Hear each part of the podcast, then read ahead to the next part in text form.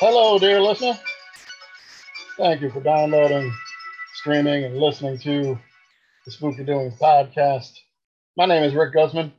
I'm an improv comedian from New York, and I'll have some improv news in the plugs because it's about fucking time. But it's a good day. We're hot as hell. Chelsea's continuing her little hiatus, but I saw her yesterday, spoke to her yesterday. She'll be back on the show soon, and we love her and hope that life calms the fuck down for our dear Chelsea. But that's okay, because we got a wonderful guest host. He's back on the show.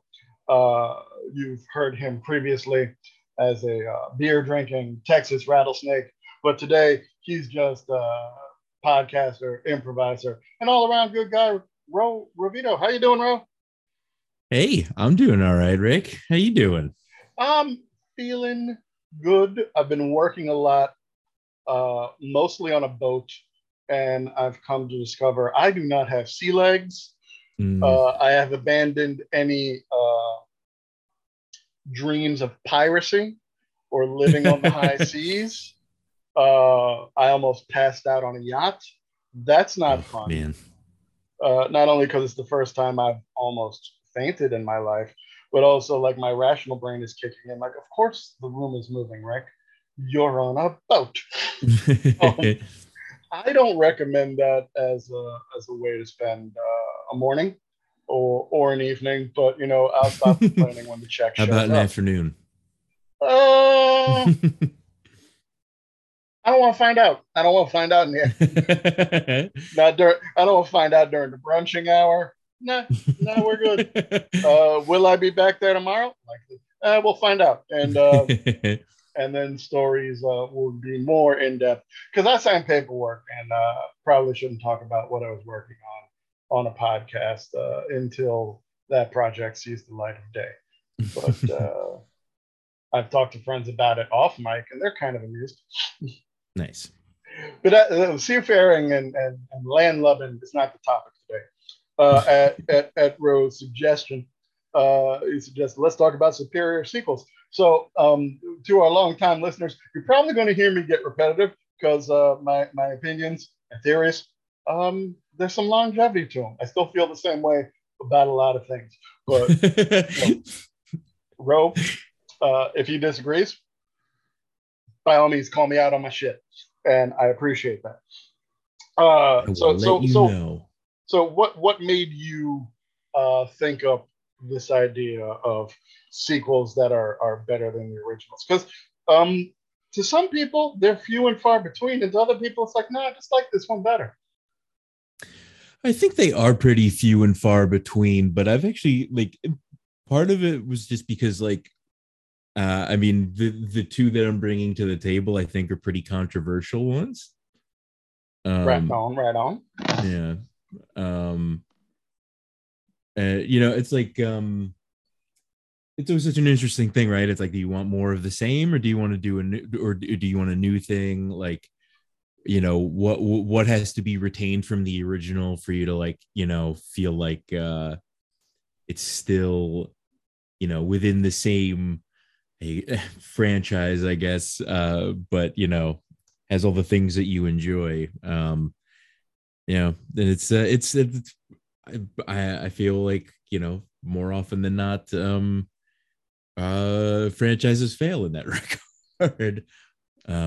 This is true. Sometimes you push it too far, too frequently, and then when it stops being profitable, the plug gets pulled. Looking in your directions, huh? Quite literally, as my DVDs are to my right, and I'm seeing them because I'm a completist. Oh man, I've only seen the first Saw because I did not enjoy it. Yeah, and that's as far as you need to go. Yeah. That's as far as probably Lionsgate should have gone. And admittedly, as a long in the tooth motherfucker who disliked the New Kids on the Block when they first popped up on the scene, this was sometime around 1872.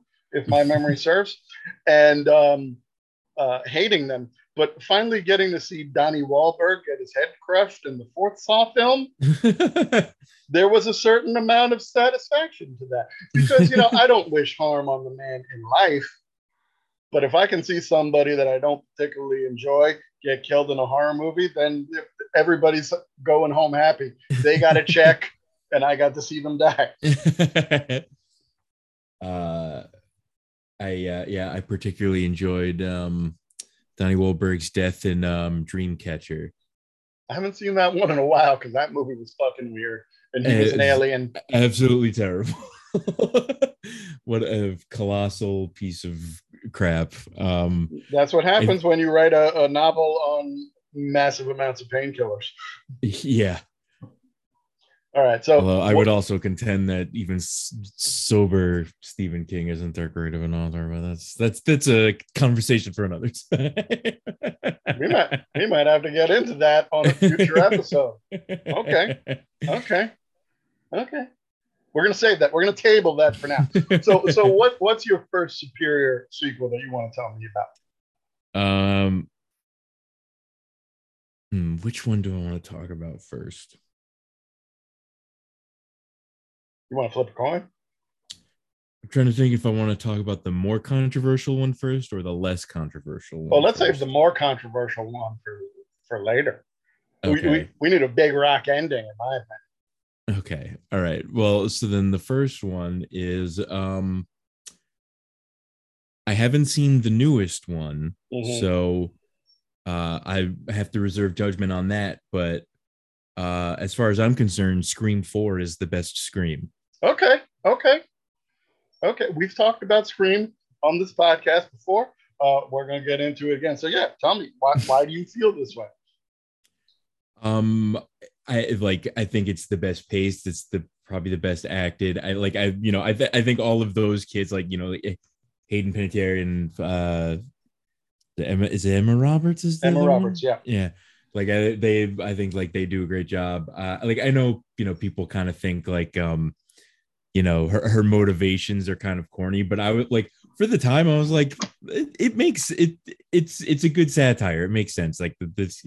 This kid wants, fame and recognition and not living in, how is she related to her? Is it their cousins? Yes. Yeah. She, Emma Roberts' character is cousin to Sydney Prescott. And that's what kicks off the vengeance. I didn't want to watch Scream 4. It took me a long time to watch it. And then we did a tutorial episode after I watched it at Chelsea's insistence. And I was delightfully surprised. Of course, I loved Hayden Panettiere as Kirby. As you can tell, I like women. I could put a period at the end right there. But I like women that Bold know statement. Their shit about nerd things that I also like. Like, all right, yeah, you're a bad motherfucker. You can take me to school on things. And looking back at the time, it's not too surprising that some people will act a fool and do horrendous things to kind of sort of be pop star for a day. I'm going to respectfully disagree because you haven't seen the latest Scream. Yeah. Definitely nostalgic on my part. Definitely hit all the right spots. Upon seeing Scream 4, while I enjoyed it, they didn't have a lot of weight for me, and I talked about it on the tutorial episode, because you got your big three of Sydney, Gale, and Dewey, and they all came out alive. So I think if you really wanted to push the envelope and show that the stakes are high, one of them has to get got. Yeah. And the new one definitely also hits that nostalgic place. There's a character named Wes as a tribute to the late Wes Craven. Okay. So it felt good, and it felt like coming home and seeing familiar friends. And I'd be very curious to hear your opinion. When you watch it. I haven't watched it yet because just from watching the trailer, are we cool with talking about spoilers? Oh, we already did an episode on Scream 5. Okay. We did an improvised review, and then we talked about it. Oh, nice. And we spoiled the shit out of it. And it's been out a while, and I'd like to think our listeners would have watched it by now. And I also believe that a spoiler doesn't stop anybody from watching a movie. Chelsea let me know Emma Roberts was one of the killers in Scream 4 before I even saw it. So I'm like, oh, really? Yeah. So I'm like, okay, fine. Let's just find out her motivation. Another interesting thing in rewatching all of the Scream movies, there's the internet theory that Stu and Billy were lovers. And the last time I watched the original, I'm watching it through that lens. And especially towards the end when they're kind of mocking Sydney and Matthew Lillard is like kind of spooning Skeet Ulrich. I'm like, there's a part of me that just wanted Matthew Lillard to like lean forward and kiss the back of Skeet Ulrich's neck. And I'm like, that would have just been a nice touch, in my opinion. I'd be worried that back then, though, when it came out, it would be like demonizing gay people. People would have lost their shit. Yes, yes, it would. Be like a lot of protests from like GLAAD and stuff for sure. Definitely. I'm not sure what else to take from this other than that. But like, I mean, you know, now it would be like, I guess it's inclusive. It's like interesting. Now in 2022, I kind of like the idea of the two of them being, you know, same-sex slam pieces.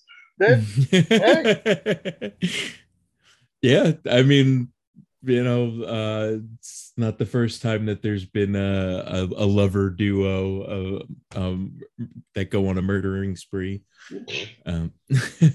For some people, that's foreplay. Well, I am not one of those people.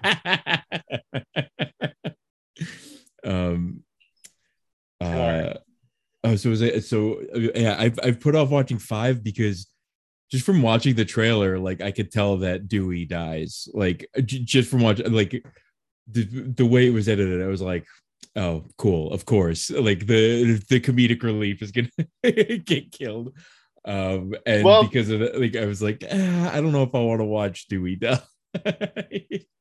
Okay, since you know this already, you are correct. There is still a lot of comedy in it. And that's one of the reasons why I did not watch a trailer in advance. I've long held the opinion, if I know I'm going to see a movie, I don't need to see a trailer. I need to know the release date. So movies like Halloween Kills or Thor, Love and Thunder, Doctor Strange, Multiverse of Madness. Most recently, Nope. It's like, I know I'm going to see this. If it's playing in the theater, I will look directly into my popcorn, or in some cases, leave the theater during that preview because I want to go in as cold as possible for shit that I know I'm going to see. Now, something like Bullet Train that I didn't know existed, okay, that I needed to see a preview for. And that made me think, all right, I will see that at some point. And yeah, sometimes previews give away too much because they're edited not by the director, they're edited by the marketing department trying to get asses in seats. But again, a movie like, say, Thor or Doctor Strange, Scream or Halloween Kills, you're going to get asses in seats anyway. Yeah, totally. You don't have to do things. I remember years ago, and this is strange for a born and raised New Yorker to be walking through Times Square. I don't remember why I was doing it. But there's a big-ass billboard for the Dark Knight Rises, and I'm thinking to myself, how much does that cost to advertise there? And it's for a movie everybody's going to see anyway, so you don't need to spend that. Right. You could keep your budget down in that kind of way, especially in like these big franchises that a lot of the times your fans are advertising it for you just by talking about it online. Mm-hmm. But you know, what the hell do I know, Rick? That's not, that's not my profession. But regardless, so before we move on to one of mine, any last thoughts on Scream? Any last thoughts? And when do you plan to watch the latest one? Probably soon, you know. I did want to watch it for today, but I just didn't have time to do it. Me being the completist, if I'm going to watch one, I got to watch them all. I got to start at the beginning. I have sure. I mean, it's like the first time I watched, like, I literally watched all four in one day. The first time I watched them is I was just like, okay, well, it's available to stream. I want to see what happens next. Exactly. And you got to look back at the third one going, was somebody at the mansion trying to warn us about Harvey Weinstein? I feel that they were and taking his money in the process. Yeah. But that's hindsight being 2020. I think 3 also gets a more of a bum rap than it deserves. I feel like there's some good camp to 3 that I think like that 2 like 2 tries to do, I think, a little too much of the same of the first one and just doesn't it doesn't work. I don't know. I guess the most interesting thing about 2 is Jamie Kennedy getting killed. Like not seeing that coming like at all. And then, I mean, like 3, the contrivance of like having his sister deliver the VHS tape for him to explain that, like in the third one, everything's off. There's no rules. That was very lame, but it was fun. That was part of my reluctance to see 4. I'm like, I was told this is a trilogy and we were done. Mm-hmm. But, you know, again, another title for this podcast could be Rick is wrong about everything. And I'm fine with that. I think that's also part of probably why I like the fourth one like the most, is that like it is very much a departure. Like, you know, I mean, everyone else, like, I mean, you know, the main 3 characters are kind of like relegated to the sidelines, and it's, you know, the story is really about these kids. They're just kind of, you know, supporting characters in it. And I think like it's more interesting because like I'm really curious about 5 because like just like Courtney Cox and David Arquette, like even in 4, I'm like, oh, you guys are kind of old. Like, I'm just kind of worried about you guys like getting hurt because you're older. I don't think it, but David Arquette, maybe. I mean, he has trained to be a pro wrestler since having a heart attack. And not bad. There's a great documentary about it out there. It was on Hulu last time I checked, called "You Can't Kill David Arquette." Courtney Cox, she's been around showbiz a long time. Ain't nobody letting Courtney Cox get hurt. Yeah, I think that would be a more shocking murder than David Arquette. I watched that trailer on Twitter with no sound on. It was just, I was scrolling through Twitter and the ad popped up and I was like, oh, cool. I know nothing about this other than that everybody came back. Like, let me, and then just watching this little thumbnail trailer with no sound, I was like, oh, Dewey dies.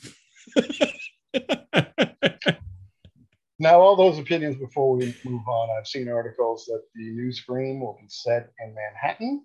And I will just say, if you need props or set dressing work, I am available.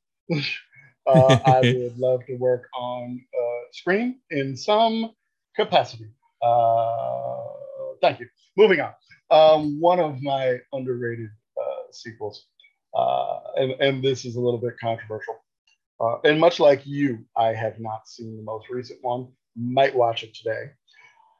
And we talked about it on our unpopular opinion episode. Because I don't like to use the term guilty pleasures. I figure you feel what you feel, and that's all there is to it. Yeah, there's no need to feel guilt about things you enjoy unless, you know, they're sadistic or something. If they're criminal. Yes, if they're criminal. Sadistic is not necessarily criminal. I'm not trying to yuck any yums. Right. Predator 2 is better than the original. Predator. Sorry, what was that? Predator 2 is better than the original. Really? Yeah. Interesting. Okay. Because Predator is an Arnold Schwarzenegger movie. Predator 2 is a Predator movie. We all again being a long in the tooth motherfucker. I saw them both when they came out, and everybody went to see Predator because of Arnold Schwarzenegger. And for me as a wrestling fan, a little bit Jesse Ventura, but mostly mostly Schwarzenegger. Now, Predator 2, you're back for the Predator. So you're getting more about the alien. You're seeing more aspects of their collecting and skip all the way to the end. Yeah, finding out that it's been around since the Civil War. When you beat a predator, you are given a trophy, much like they take their own trophies. But in that, you also got an ensemble cast of great fucking actors. Not Morton Downey Jr., but everybody else. Danny Glover is great. Ruben Blades is great. Maria Conchita Alonso is fantastic. The late, great Bill Paxton is up in this motherfucker. You find out about the Predator's code when he realizes Maria Conchita Alonso's character is pregnant. It's like, I'm giving her a pass because that doesn't go with my code. And then from there, you launch all the comic books from Dark Horse, the video games, the Alien vs. Predator stuff that predated the movie by decades, that just gave the launching pad and probably could have been done and could have been successful without the Schwarzenegger one, if this was the first one. And also just for me, I love it. You think so? It could have been. It could have been. I think the reason why the second one wasn't successful is because people were hoping for an Arnold Schwarzenegger movie. And they didn't get that. That's interesting. Whereas I'm just looking at Big King Willie and the Fear Jamaican Voodoo Posse and thinking, this is as entertaining as you get. Yeah, that's interesting. Man, that's so hard to separate that and view it on its own merits. Like, have you seen the second one? Only bits and pieces. I haven't seen the whole thing. Please do if you get the chance. Yeah, I'm gonna have to watch it and keep that in mind. Yeah, that's so interesting because that I guess without realizing it, that is kind of the way that a lot of people do talk about it. The disappointment in it is that it's not an Arnold Schwarzenegger movie. And there's a lot of guys of my generation that's like, Rick, you're high, you're dumb. You can't possibly think these things. And because a lot of people in my generation, they either watch the original so often that they have it in a place of reverence that they went in with the mindset of, I want Schwarzenegger, I'm not getting Schwarzenegger, this sucks. The way I did when, I watched Halloween 3 for the first time, I wanted Michael Myers, I didn't get Michael Myers. This sucks, but I can look at it now and go, oh, as its own thing, this is still great. I do not like Halloween 3. That's okay. I think it's really fucking boring. That's also okay. It's I was so excited to watch it. Like, I watched it for the first time this past Halloween, like, and, because I've just heard about for years, that it is so great on its own merits, and imagining what could have been if it it did actually get to be a annual anthology series and stuff, and then it was just a lot of nothing happening, and he's just such a what the fuck? What's his name? The actor? You got Tom Atkins. Tom Atkins just falling into women.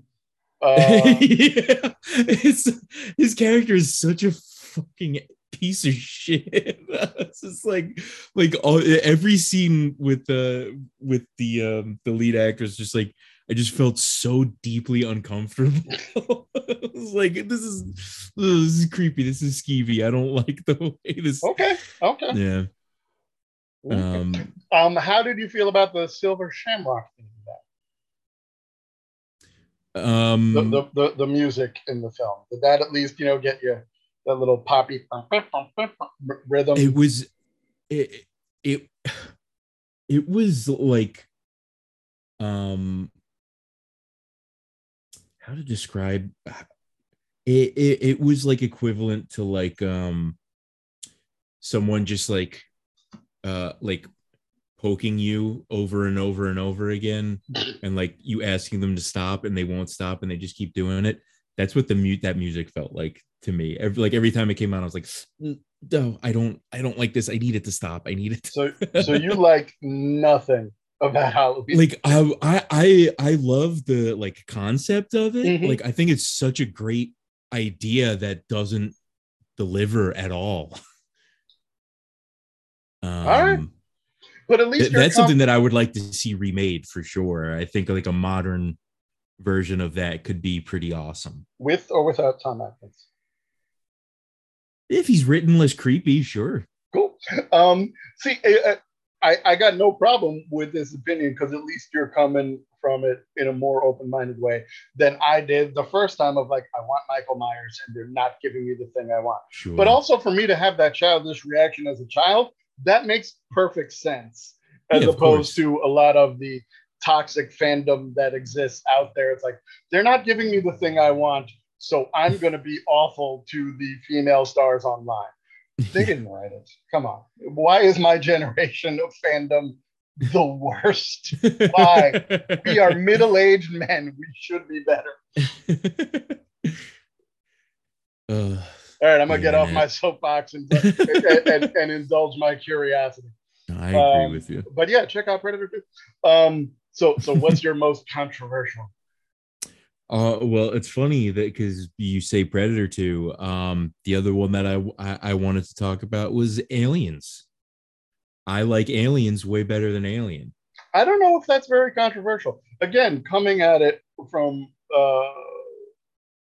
being old, I think a lot of people, definitely my age, feel that way because it's bigger, just pluralized. You got James Cameron making that a big fucking action movie. Have you heard the story about the pitch meeting for that? Yes, I have, but I'm going to let you tell it because it's funny. You're a podcaster. So yeah, you go for it. People might be tired of hearing me talk a little bit. You tell the story because it's a wonderful tale. Well, it's my knowledge of the pitch is that it was a very brief meeting in which James Cameron just takes a mark and writes on the whiteboard Alien, puts an S at the end, and then turns that S into a $sign, and that was the pitch for the movie. That's the story I've heard.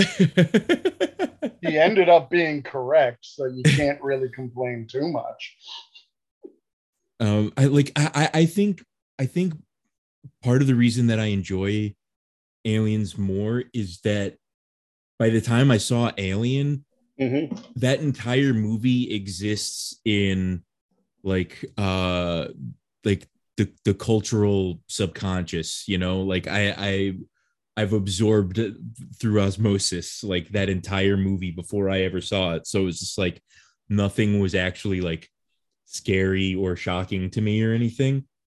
And then going into Aliens, all I knew was that it was that it was more of an action movie. And then it was still a pretty, pretty tense action movie. It was just they are very different movies. Yes. Alien is it's art, and Aliens is an amusement park. It's it's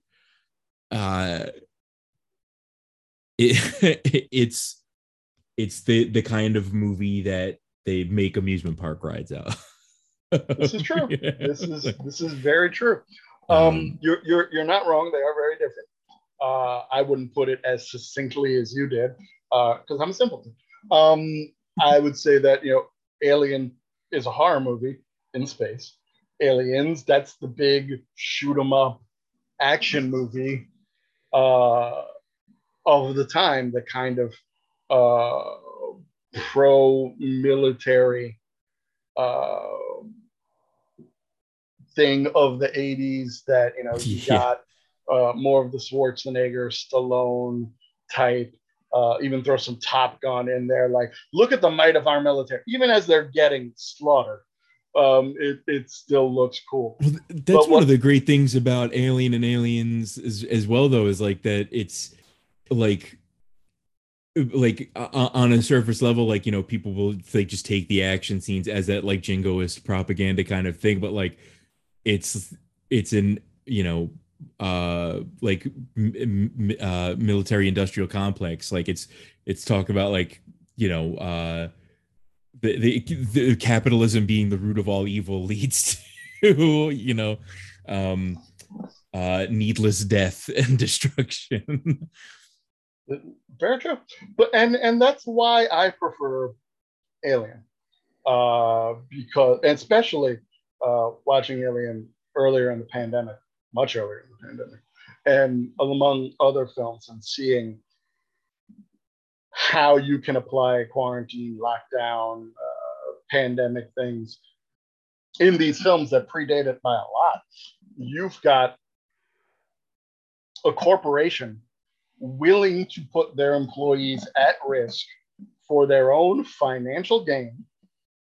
And I always say that, you know, Alien basically is the plight of the space janitor. Yaphet Kotto and Harry Dean Stanton are the only ones saying, I'm not going to do this shit. Everyone's like, yeah, Ripley's the smart one trying to maintain quarantine protocols. And you got the corporate fucking robot betraying everyone.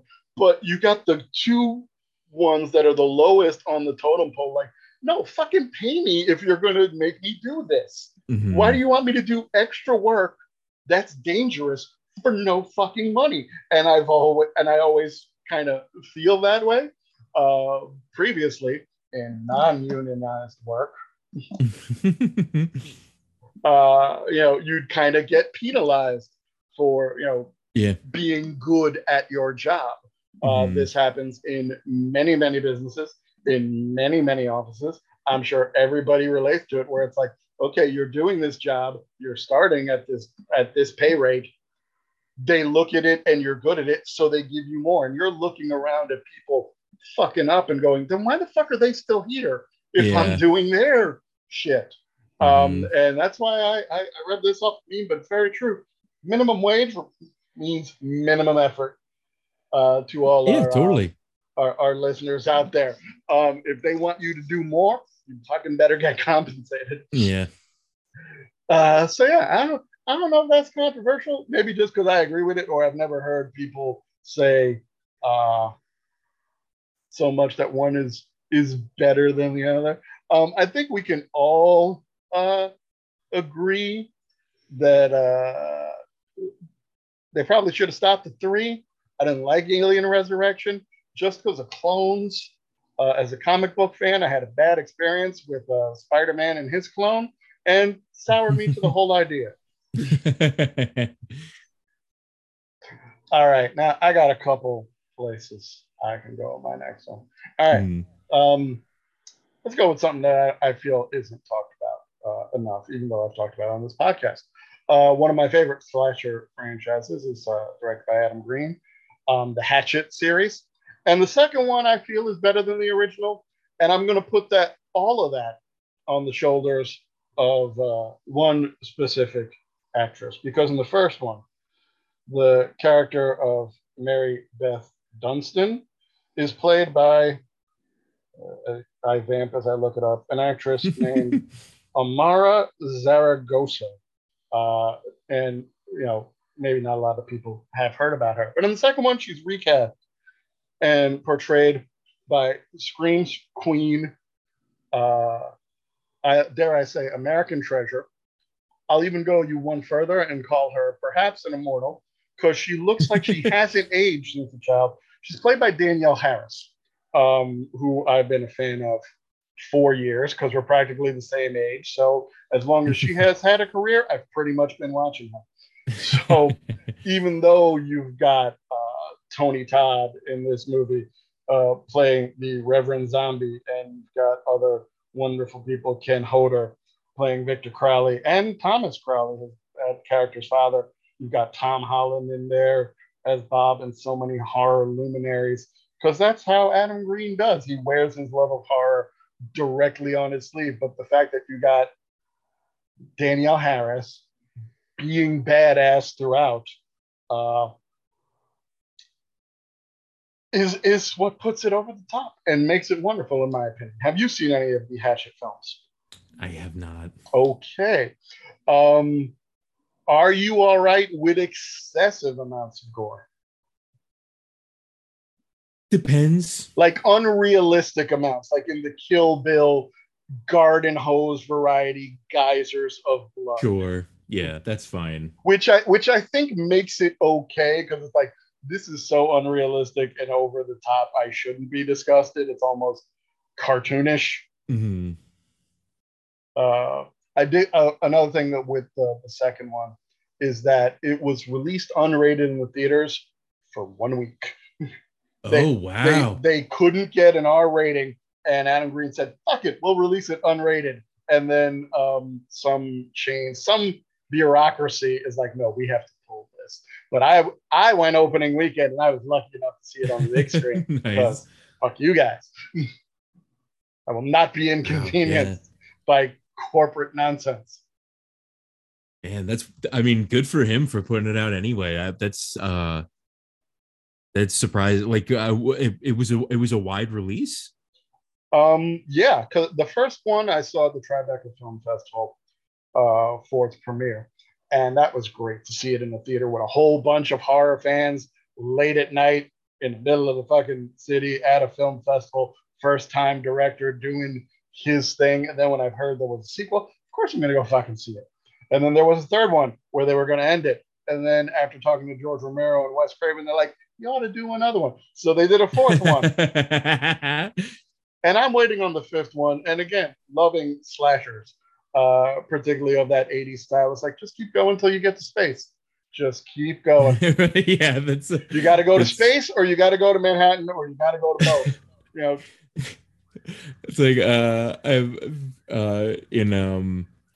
in an improv class once, I had Megan Gray, who was like, she was talking about heightening, and she was like, the logical conclusion in heightening is always like, you're either going to end up in space or in heaven. There's no place else you can go after that. For any listeners out there who are not in the New York improv community, Megan Gray is a wonderful teacher, wonderful person, and great fucking performer on top of that. So shout out to Megan. Yeah. And the best thing about her heightening is that she's small, so it makes it even better when she goes big. Oh, which is fucking awesome. Excuse me. Yeah, I might tag her on this when we post it. Why the fuck not? Shouts out to Megan. So you only had two? Any other ones that you come to mind? So I didn't get to watch, again, another movie I didn't get to watch in time for this that I've been wanting to see for a long time, and I wanted to talk about, was The Exorcist 3. You've never seen it? No. All right. It's good. It's good. It's weird. Is it better than the first one? I would say no. However, you got George C. Scott and Brad Dourif acting their asses off. Yeah. And there's two really weird things. The first one is that it being called The Exorcist, the studio had them kind of shoehorn an exorcism into the story. It doesn't really fit. This isn't weird. It does have one of the best jump scares in all of cinema history. But the other really weird thing, and when you do watch it, be on the lookout for it. Because in a lot of religious horror films, there'll be, you know, little close-ups, brief, of statues or stained glass windows or paintings, frescoes, things of that nature. And there's a statue in this church, and you know, from the neck down, your typical biblical type vestments, flowing robes, some a little colorful, but I swear to fuck, the face looks like the Joker. Like, of that 80s style killing joke. I'm not talking Cesar Romero here. I'm talking right out of the box. And I'm like, who fucking approved of this? I'm a set dresser. I'm like, some decorator said, yes, that's the statue we're introducing. And we must have this. There's no explanation for it. No one mentions it. It's just that's so funny. There. So I want you to message me you watch this movie and when you see it. It's never like a focal point of a shot. It's just in the background. No, it is the focal point of the shot. And then you cut up, like if you cut this shot, none of the movie is affected. But it's in there.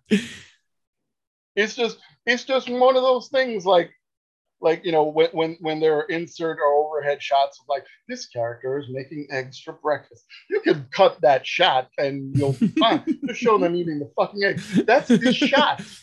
It's like, why is that there? Why is the Joker here? I don't fucking know.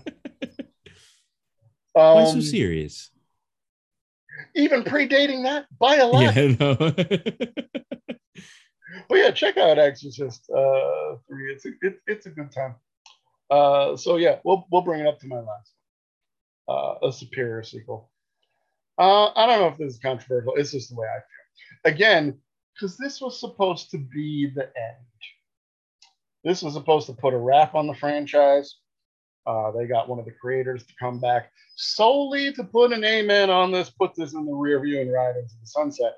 But profits change everything. But Friday the 13th, part 4, the final Friday, is my favorite of the bunch. You've got those great Tom Savini effects, bringing it to a close. A great ending with Corey Feldman just going off and hacking Jason up with a machete. And again, watching this as a young pubescent boy, to see so many attractive naked people who are also wet. There's a couple of twins. My love of Judy Aronson, who was also in Weird Science and American Ninja. It's like, oh, hello. And Crispin Glover being a fucking weirdo in this movie. Oh man, he's in that one? You've not seen it? No, I haven't seen it. Crispin Glover is being Crispin Glover before he got the green light to go full Crispin Glover. Yeah. Like, he's hiding his Crispin Glover a little bit until the dance scene. And then he just goes... Oh, God. It's supposed to be slow dancing, you know, and you know, sexual horned-up teens trying to pitch the woo. And I don't know what music it was playing on set, but he just, something happens to his body that it's like, I don't know what this is, but this is where he's going. And I know the editing of the kills is to get that MPAA-R rating cuts so much out of it. Like, I've seen way more in still photos, and in a way it does it. It lets your mind fill in the blanks. But yeah, those Tom Savini effects. There's really nothing better. Is 4 the one where the kid in the sleeping bag gets slammed against the tree? That is 7. Oh wow! Really? That is the greatest kill in the Friday the 13th franchise.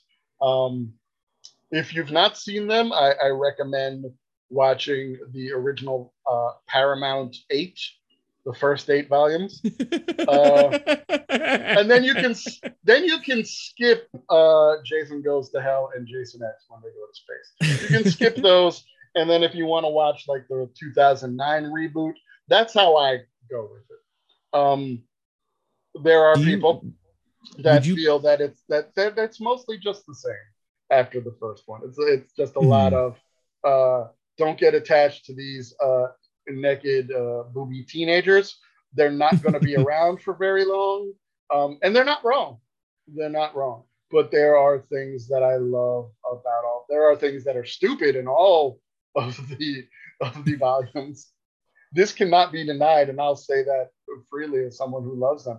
There's dumb shit in all of them, but there's entertaining shit in all of them too. Friday the 13th is such an interesting thing in that, like, you know, the like Jason's not like in the first one until the very end. Like, does that make for a better slasher movie or a worse one for you? Like, out of the original quadrilogy, would you say that the first one is the weakest one because of his absence, or?